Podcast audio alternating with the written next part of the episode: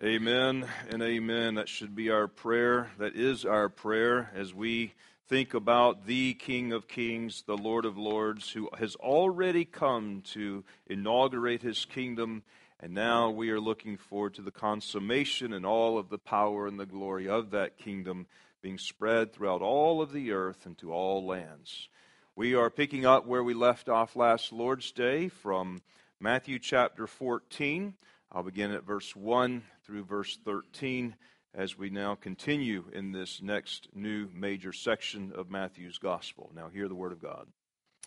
At that time, Herod the Tetrarch heard the report about Jesus. And he said to his servants, This is John the Baptist. He is risen from the dead, and therefore these powers are at work in him. For Herod had laid hold of John and bound him and put him in prison for the sake of Herodias, his brother Philip's wife. Because John had said to him, It is not lawful for you to have her. And although he wanted to put him to death, he feared the multitude because they counted him as a prophet. But when Herod's birthday was celebrated, the daughter of Herodias danced before them and pleased Herod. Therefore, he promised with an oath to give her whatever she might ask. So she, having been prompted by her mother, said, Give me John the Baptist's head here on a platter. And the king was sorry. Nevertheless, because of the oaths and because of those who sat with him, he commanded it be given her. So he sent and had John beheaded in prison, and his head was brought on a platter, given to the girl, and she brought it to her mother. Then his disciples came and took away the body and buried it and went and told Jesus. And when Jesus heard it, he departed from there by boat to a deserted place by himself. But when the multitudes heard it, they followed him on foot from the cities. Our gracious Father, we ask that the Spirit of God would be poured out fresh upon his word this day, that we might, with understanding, hear it, and with appreciation, give you thanks. With our hearts, we may receive it and with our lives that we would do it. We pray that the Spirit would lead us and convict us of where we are falling short of the glory of God. That you would remove from us idolatry, no matter what form that idolatry may be. That Christ and his gospel may be living powerfully in us. That you would remove and forgive us of our sins. That you would release us and set the captive in us free that we would stand fast in the liberty wherewith Christ has set us free. And we pray this in Jesus' name. Amen. You may be seated. We began last Lord's Day in the second major section of this book as I delineated and marked out. Matthew has given us several of those indicators um, that what closes a, a section of didactic teaching. We see these couplets, five of which are in the apostle or the gospel of Matthew with didactic teaching coupled with narrative. We now come to this next section of narrative, and this is the second historical illustration that Matthew uses in this new section to demonstrate one of the reasons that people keep people from coming to Jesus. I could even add the corollary, or that keep the power of the gospel from flourishing in the lives of people.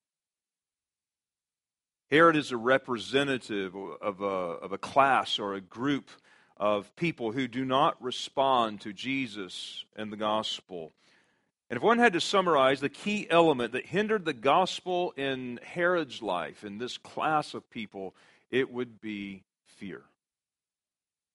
Fear.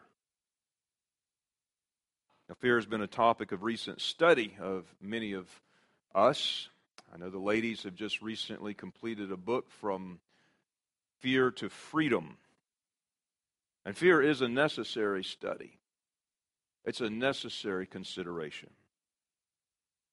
There are many problems that we need to confront today because I believe a lot of those problems address and confront and stand against the gospel power in our lives. And every church since the history of the church there have been gospel confrontations. There have been things that compete with the gospel or distract from the gospel and flourishing in people's lives. And, and we see these trends among us, even, even in this congregation. There are trends in groups like ours where fear becomes very prevalent.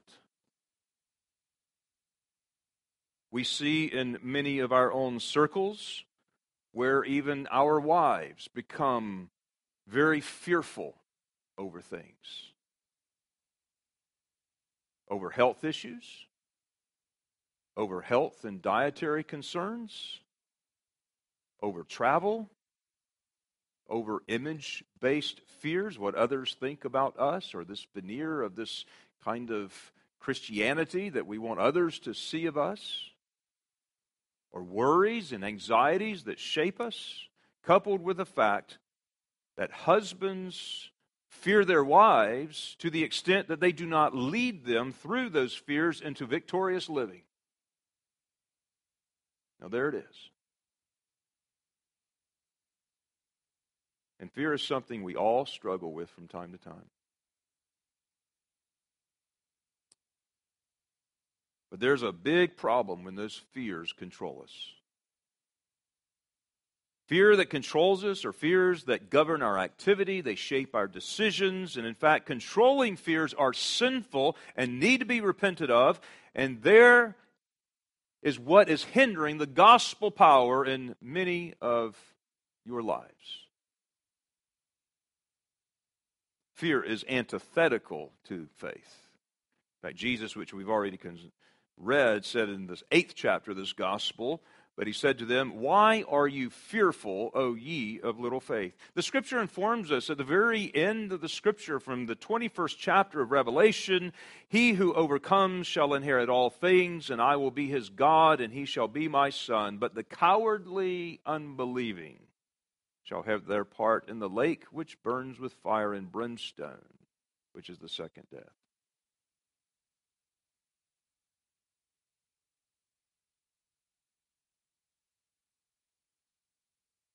The message this morning is for us all. When we're tempted to give ways to those times in our life when our fears will tend to govern our thoughts and control our behavior. This is not meant to be an uncomfortable message, but this is meant to be a message that will bring hope, will point us to Christ, and to know to lean into those fears and to have the victory over life. God sets up examples time and time and time again through the history of His people to bring them to the brink of despair if they look to themselves only to show forth the greatness of the power of the glory of his gospel in Jesus Christ to deliver them from such despair, to show that he can control it. He is the God of the impossible. He is in control of all things. He is sovereign. He can, he can, and he will for you.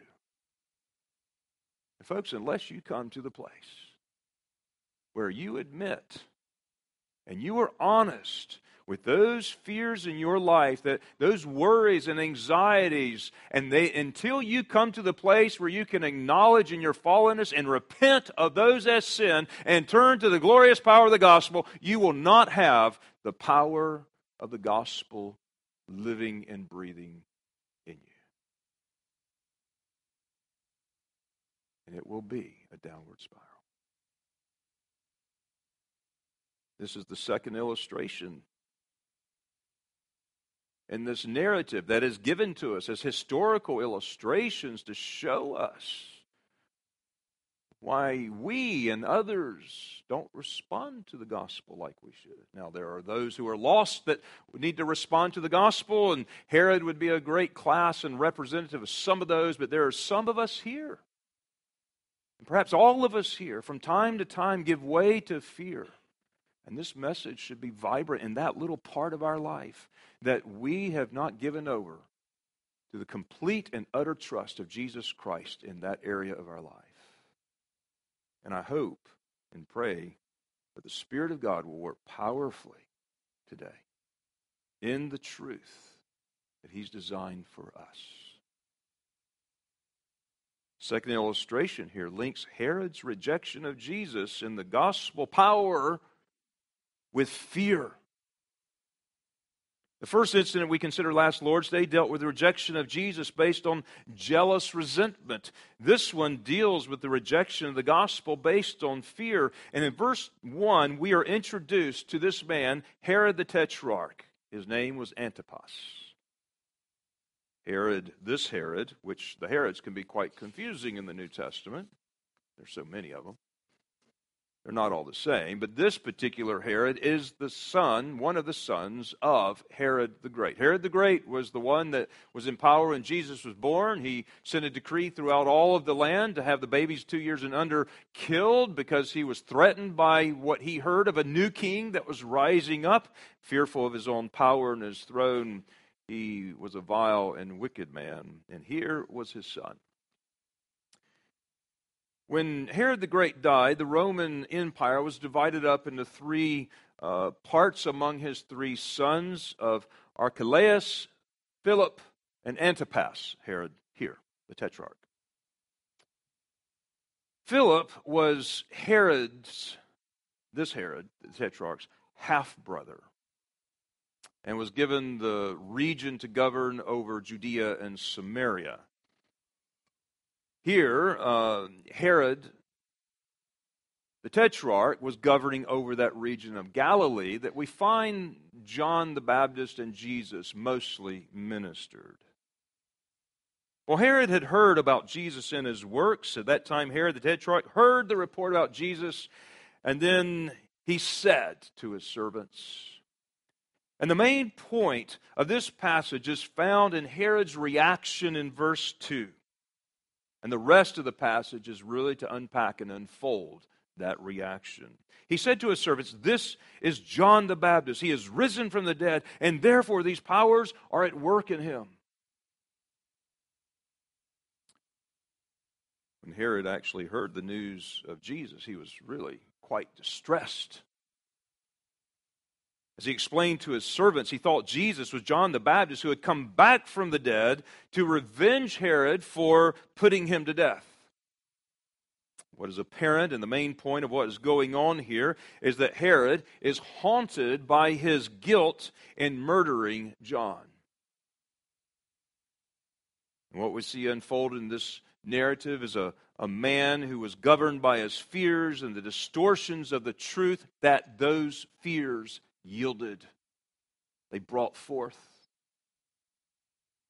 That's why anytime we are governed by fear, there are things that are characteristic that come forth as a fruit of those fears. And as Paul would tell Timothy, he says, God has not given us a spirit of fear, but of love and a, of, of a sound mind.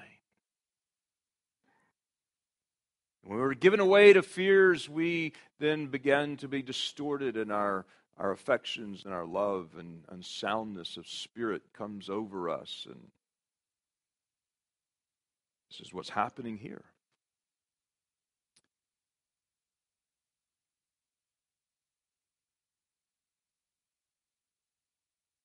We see what's unfolded before us is a narrative of a man who was governed by his fears and the distortion of those truths. And Herod believed here, even in the resurrection of the dead. How ironic is that? But his fear drove him to misplace the faith on the wrong object. And there's a good lesson for us here that fear causes misplaced trust. It causes misplaced trust. Now, Herod's belief that John had risen from the dead was not new to him. We find that over in Luke chapter 9, which gives a, a, parallel account to this, that others had proposed the idea in trying to figure out who this Jesus was. And some of those who were by Herod and around him said, Well, this is John the Baptist risen from the dead. And others would say, This is Elijah who has come. And others still would say, This is one of the prophets who has risen from the dead. So, this idea was not new with Herod. That wasn't his original idea. So, among all of the several interpretations that was given around him and in his hearing, there was one that Herod fixed upon, and he fixed upon the one that John the Baptist was risen from the dead. Now, why did he fix himself upon that one? It was said that Herod even kept saying that over and over. This is John the Baptist. He's risen from the dead. This is John the Baptist. And when one liturgizes himself in such a way, he comes to believe those very things that he has been telling himself, even if those things are wrong. But he believed that which he feared.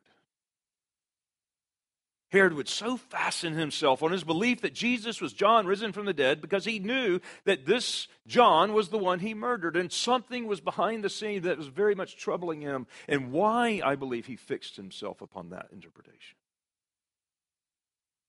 Herod is doing the same thing that people do today when something is amiss in their own spirit and they begin putting constructions on Jesus and the gospel that are twisted, drawing erroneous conclusions about him and about their life. And those constructions are rooted in our fallen faculties. When we fell into sin, our faculties were all skewed the way we think, the way we feel. Our original holiness, righteousness, and knowledge are all skewed in the fall. And ever since then, we don't think right.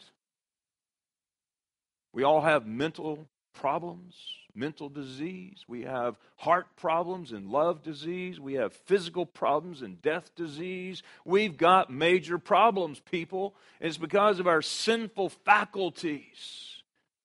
Now, what is the help for our problems? It's Christ and the gospel. Don't think the way you think because your thoughts are not God's thoughts. Don't trust the way that you would have your plan work out because your plan is not God's plan.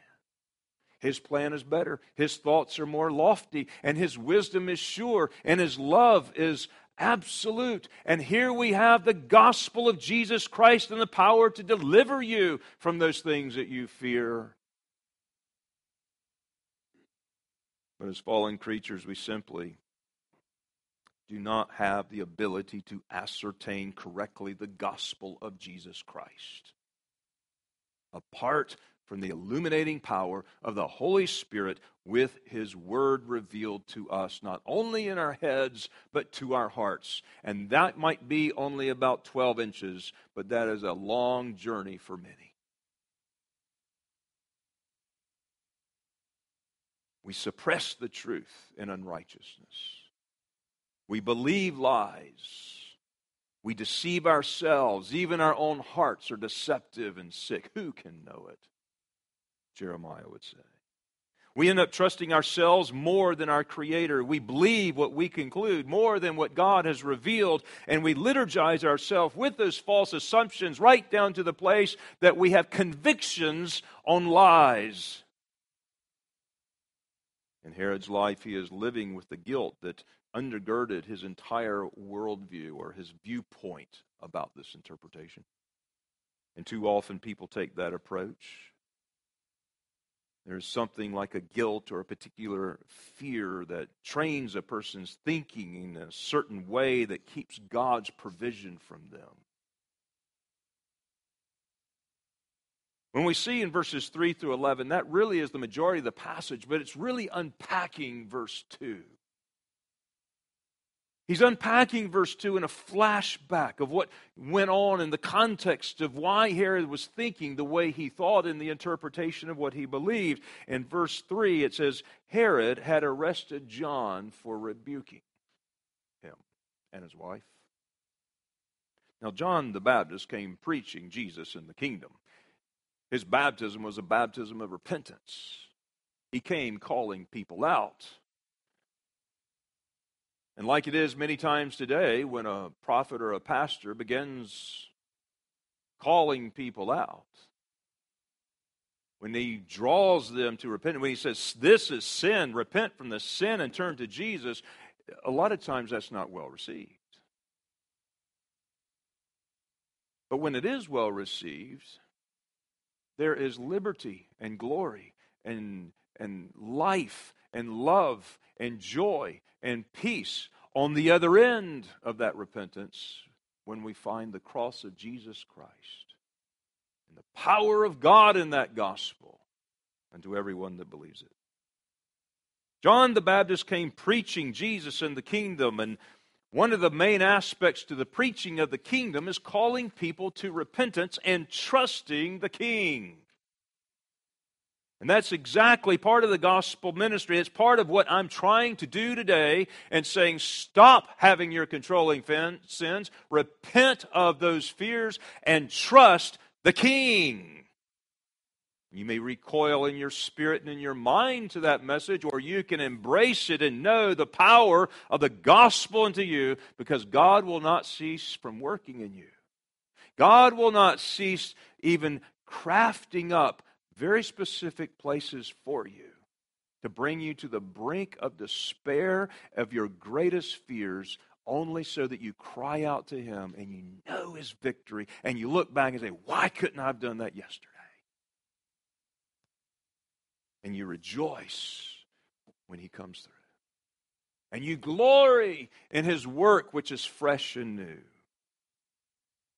Part of the point in taking sin and calling it what it is is calling people to repentance, to believe the gospel. It is taking people out of death and putting them into life. It is taking them out of fear and putting them into faith. It is taking them out of darkness and putting them into light. It is taking them out of prison and letting them have freedom. So don't recoil don't shrink back. Just let the gospel have its cleaning work and the chastening hand of God. Let it do its beauty to bring forth the peaceable fruit of righteousness. Now, when John recoiled, or when John rebuked Herod, Herod and his wife recoiled at that.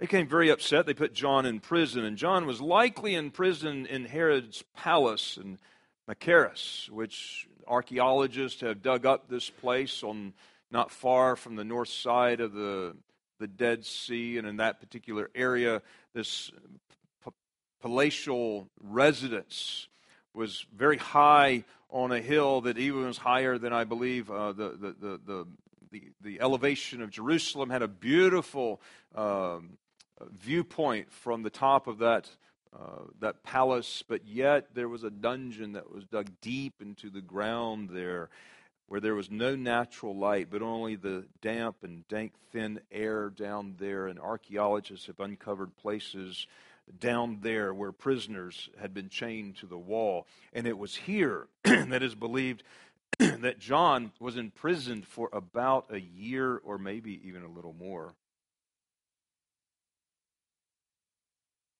before Herod beheaded him. Can you imagine? At that time, Herod's wife, who the text reveals to us as Herodias, was mentioned here, was married uh, to Philip. and I say at that time was, she was married to Philip because she never was unmarried to Philip. Well, Philip was Herod's half brother. On a trip to Rome, Herod had seduced Herodias to become his wife. Come back with him and be my wife. So Herodias uh, divorced Philip, but it was not a lawful divorce.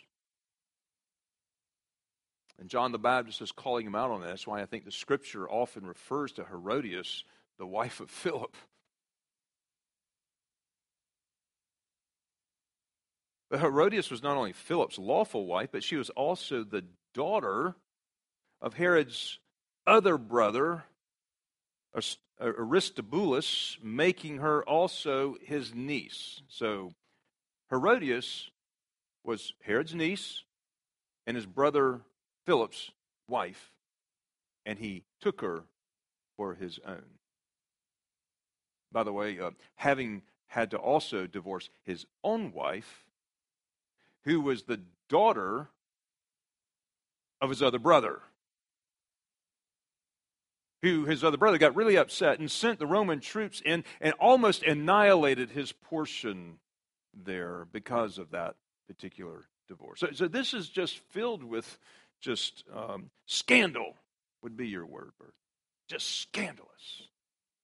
And this is certainly a scandal. One commentary said that Herodias was one of the most wicked and perverse women in the Bible, second only to Jezebel.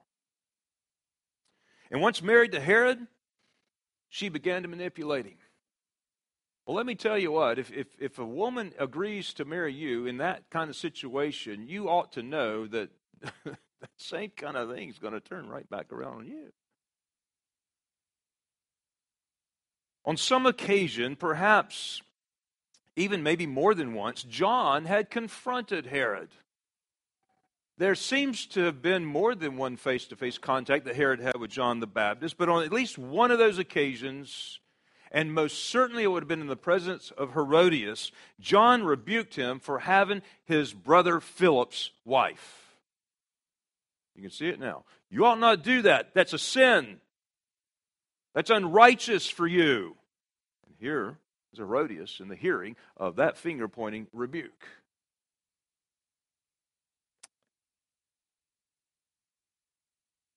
And John called him out on his sin, just exactly what John was commissioned to do. He was just being faithful to God. Nothing wrong with that. Not even anything wrong with his manner. He might have been a little brazen in his boldness, but nothing wrong with that. John is such a contrast to Herod here. John doesn't consider the consequences. He doesn't fear man. He fears God, and that drives his thinking and his actions and his boldness and his faithfulness before God in the power of the gospel, no matter what consequences it would get him for just a short time. and when John was imprisoned there in that context, Jesus would report of him and testify that there has not risen a one greater than John the Baptist of all the prophets. Jesus was honoring this man. Now, unlike John, Herod was a man given to fear. He feared the multitude, we can find in verse 5. He feared John the Baptist. He feared his wife. Josephus even informs us that he feared a rebellion from his own people, and he feared another one would come from his brother. Some even speculated that perhaps he feared that John the Baptist would be the one rising up from the dead who would then re- lead that rebellion. Now, the other Gospels do help us put some of those pieces together, and particularly as we see Herod and John the Baptist from Mark chapter 6, verse 20. I'm going to read the text, and I'm going to draw out three points very quickly because I think it's helpful in the context. In Mark 6, 20, it says, Herod, now, now hear this, listen to this. For Herod feared John, knowing that he was a just and holy man, and he protected him. And when he heard him, he did many things, and he heard him gladly. Now, that is a commentary that brings some light to our present context when we consider, because there's three things from that verse that we should know about Herod and the way he viewed John. Number one, Herod feared John because of John's righteousness. Number two, it was because of this fear that Herod had for John, Herod protected him. From whom, you might ask? And then, number three, when Herod heard John preach, he heard him gladly and was influenced by him. There was some effect that was going on in John's preaching. Herod was both fascinated with John and he feared him. He, he, was a bit of an anomaly of, in some ways, but really not, because he represents a lot of other people out there in the world. And with Mark's account of John and Herod, it appears that Herod had imprisoned John because of Herodias' influence. Yet this was part of the protection, perhaps. This would come into conflict with his own conscience. It was this John who would call Herod to righteousness. There was something about that that, that Herod, deep down inside, knew to be true, but he resisted it and he began to suppress that truth. But something was going on in Herod's consciousness.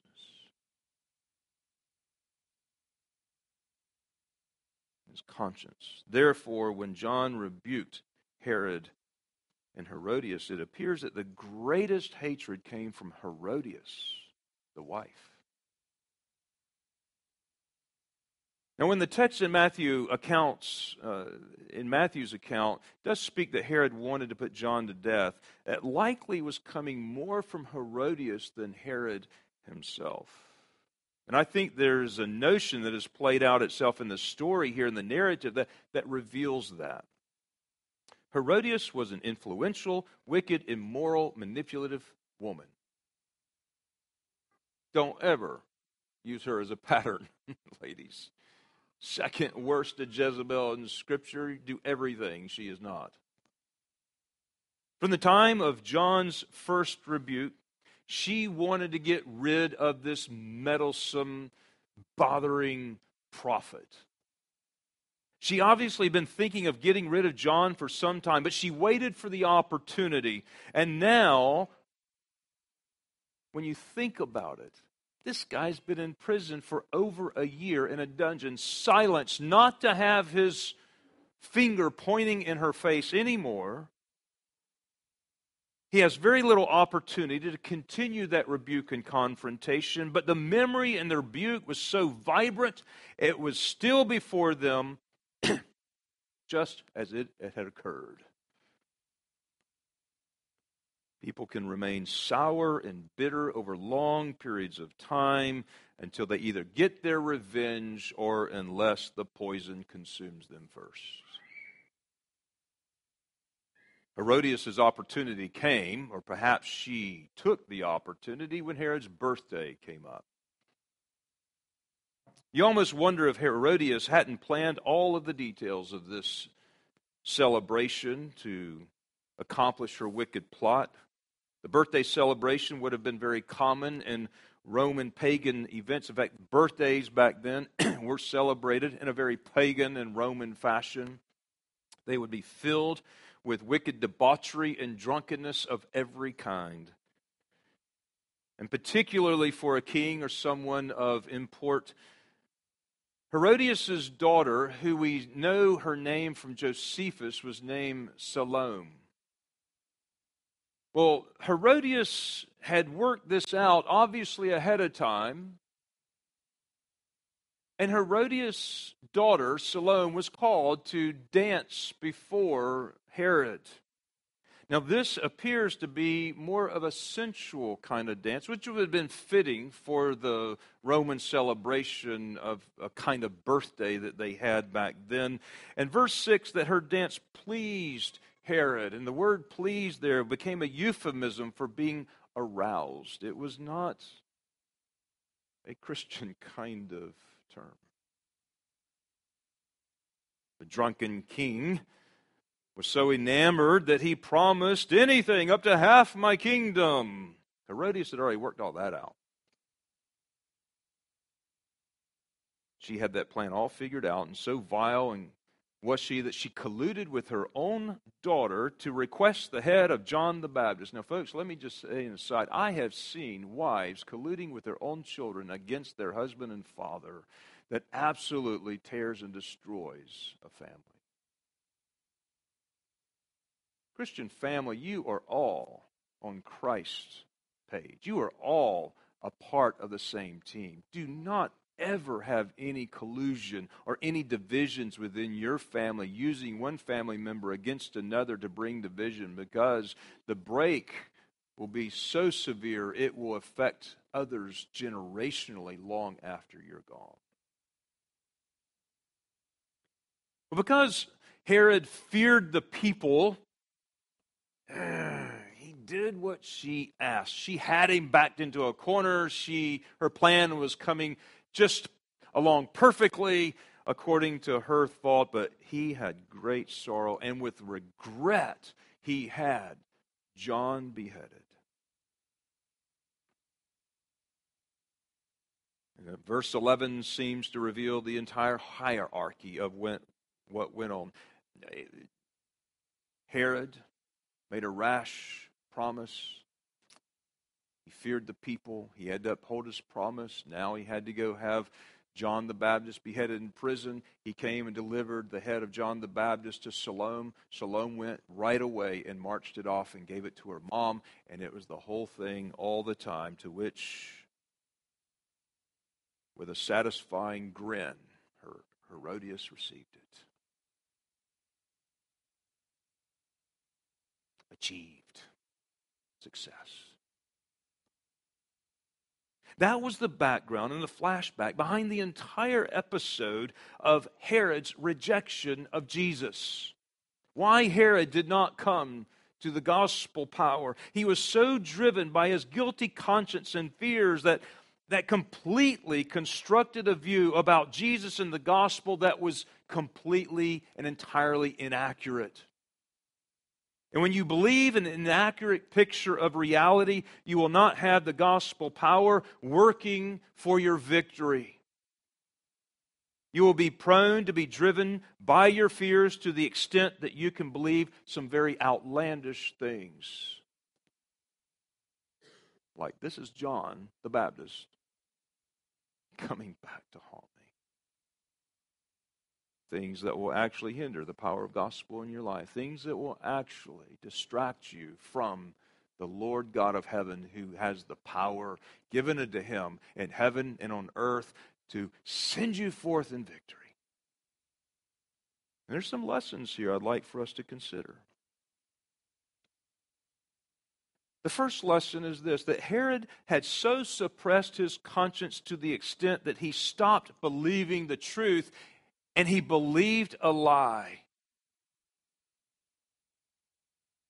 The rebuke of sin is confrontational. As sinners, we have to admit truth about ourselves that is unpleasant and often unwanted. We don't like to hear it, but that is the first part of the gospel victory. You have to be confronted by the law. You have to be smitten by the law in order to you know that you fall short of the glory of God so that you can embrace the glorious news because you're not going to be saved by your works of the law. We fall so short of God's glory constantly, constantly. And the greatest help to our fallen, depraved nature is to be called unto repentance and gospel power. That is a help. That is a grace. That is a mercy. That is a glory. Get rid of that old self and come to Christ.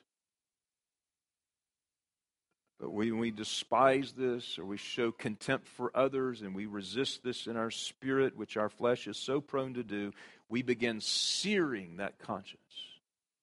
As with a hot iron, searing that conscience.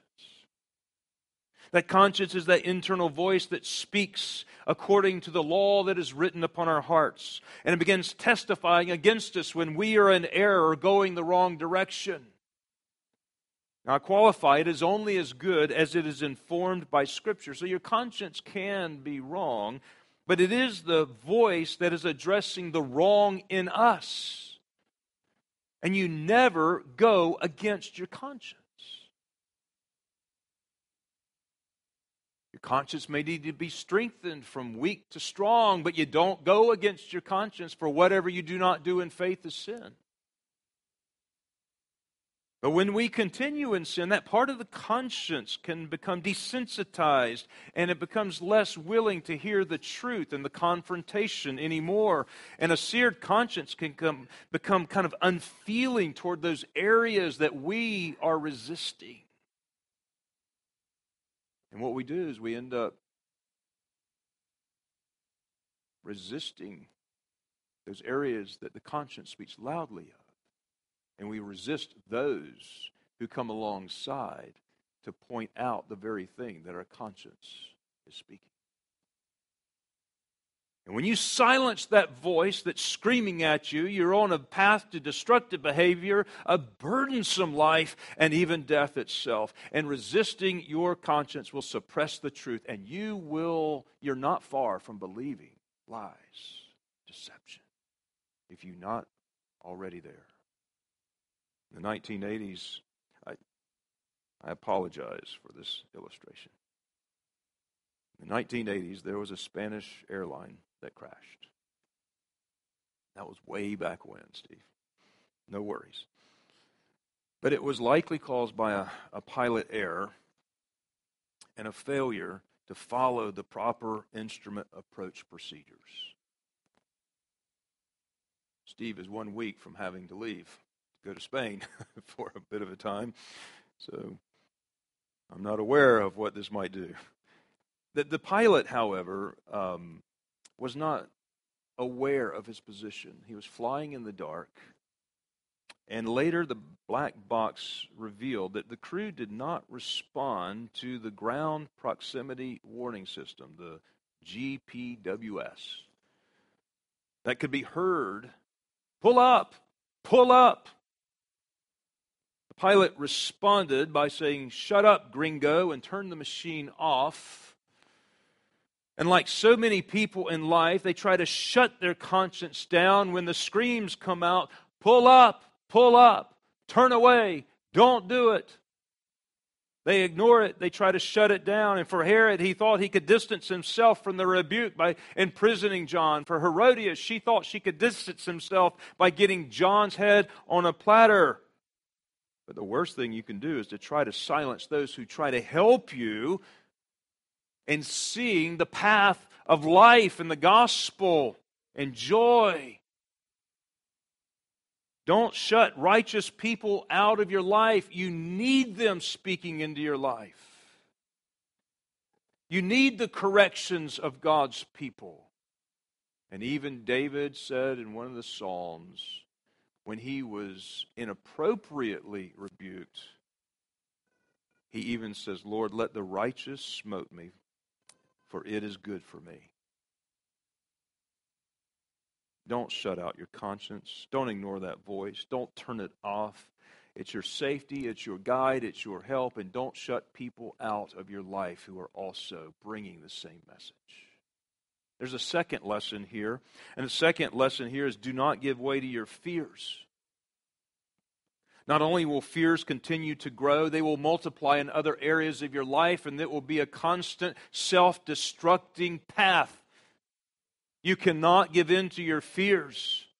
You cannot let them control you. We all will be afraid in times of our life, but when it begins controlling the way you think, controlling your behavior, controlling the way you act, that's sinful, and you need to repent of it, and you need to get the gospel grace in your life. Fears will eventually take hold of you, they will imprison you, they will influence you. They will govern how you think, they will govern how you view life. They will then take things that are right before you in their most obvious manner and they will reconstruct them in a way that you will believe things that are not true. They will become so invasive in your life that the gospel will be suppressed and you will become more dead as a person rather than alive. These kinds of fears that control us are antithetical to Christ and the gospel and life. And how many times did Jesus address these things? Do not worry for your life. Do not worry for your provision. Do not worry what man can do you. Do not fear death itself. Only fear one thing, and one thing only let the fear of God control you.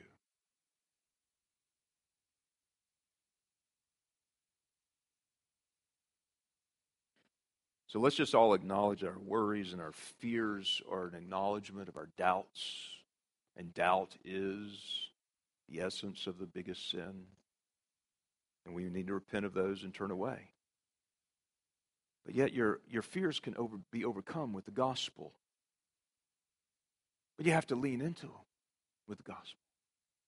And if you're not going to willingly lead into them with the gospel, God's going to take you into a place that the only thing you can do is acknowledge the gospel and his deliverance and his power. And then when he brings you through that, you're going to say, Oh, God, thank you for your deliverance. Praise your holy name. Now help me to remember that because I know around the corner there's something else.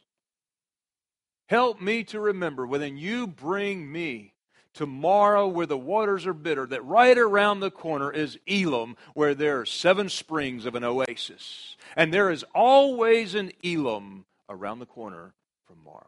Always remember that. God will bring you through temptations and trials and difficulties in your life only so that you will trust Him more, so you will love Him more, and have more of the fruit of the gospel coming through your life. Your greatest objective in life and your greatest pleasure is to glorify God. And you glorify Him by trusting Him.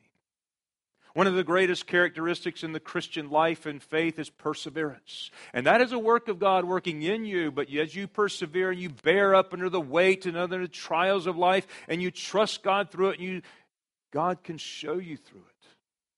And God is most glorified when you trust Him in those times and He gives you the victory so that you can look back and you acknowledge only Him and Him alone to take the glory. Why did Herod not respond to Jesus? Because he believed the wrong things about Jesus. He believed the wrong things about the gospel. He thought the wrong thoughts. His conclusions were erroneous. He trusted in a lie, and he holed himself up in that lie to the place where the truth was suppressed, and he liturgized himself in these things to the extent that he was greatly convicted of these conclusions. And his fear conflicted with the gospel, and it forfeited the grace of God in his life. And he went against his conscience and he regretted it. So let me encourage you to lean into those areas about which you're afraid. Lean into your worries. Lean into those things that control how you spend your money that are governed by fears. Lean into your activities and the way you do things that are anything but faithful to God.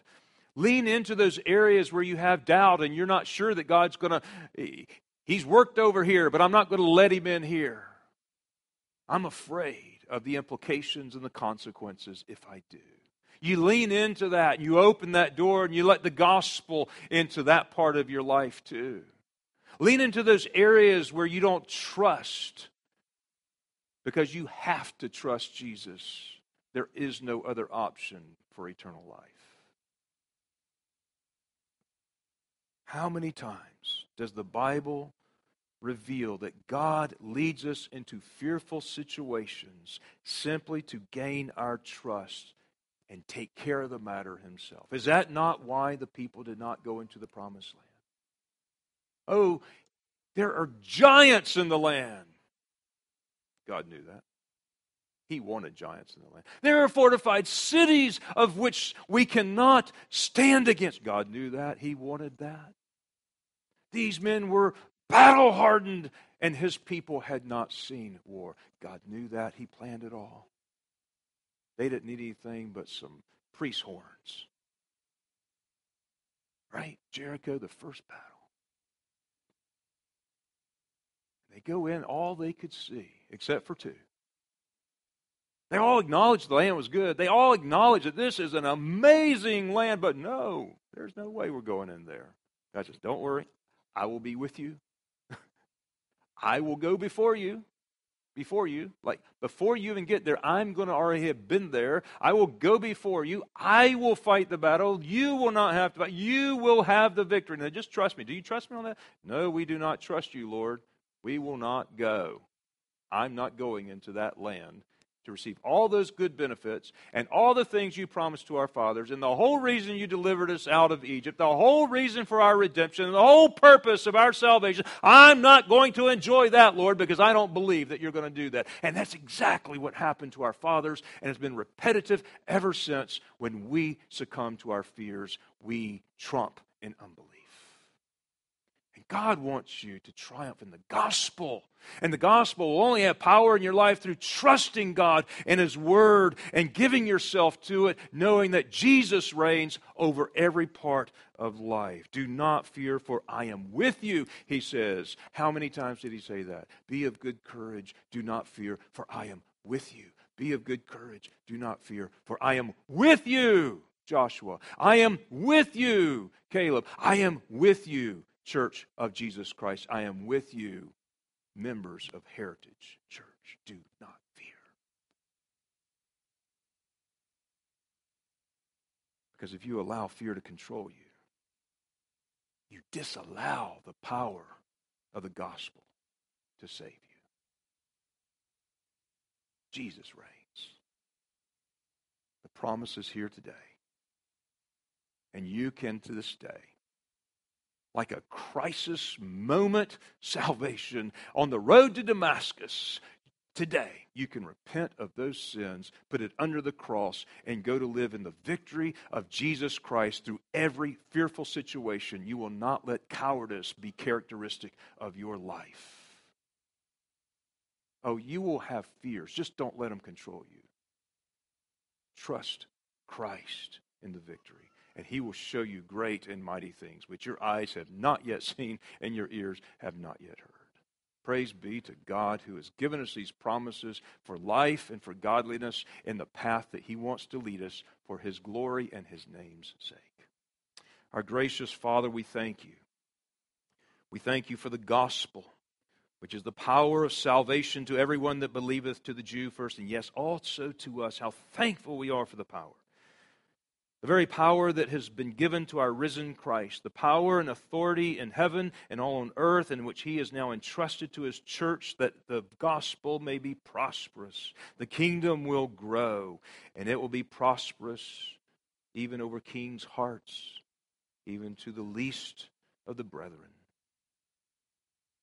Lord, we ask that you would forgive us of our fears, where we doubt you, where we fear of what other people think about us, where we fear the consequences if we are to stand true to truth. We fear about the implications of what friends and family may think if I am faithful. Fear of being imprisoned if we call uh, a wicked man out upon his adultery. Lord, deliver us and forgive us of our fears that control us fears of death, fears of sickness, fears of worry and anxiety, fear that you will not provide for us, fear that we will not have enough to be happy, fear, Lord, deliver us, we pray. Show us the power and the hope in the gospel. And may we feast upon Christ today, knowing that with every bite that we chew and every drink of wine that we swallow, that that gospel life is living in us to assure us that this is the truth. And the truth will set us free. It will show us light in the midst of darkness. We know that we will dine with our Lord even in the midst of our enemies, even if it's down in a dark, dank dungeon where the Lord will graduate us into the glories of heaven. Lord, deliver us. We confess our sins. And we ask that you would save us from our sins. For the sake of your name, that you may be more glorified in us. Hallow your name today. In Jesus' name, amen.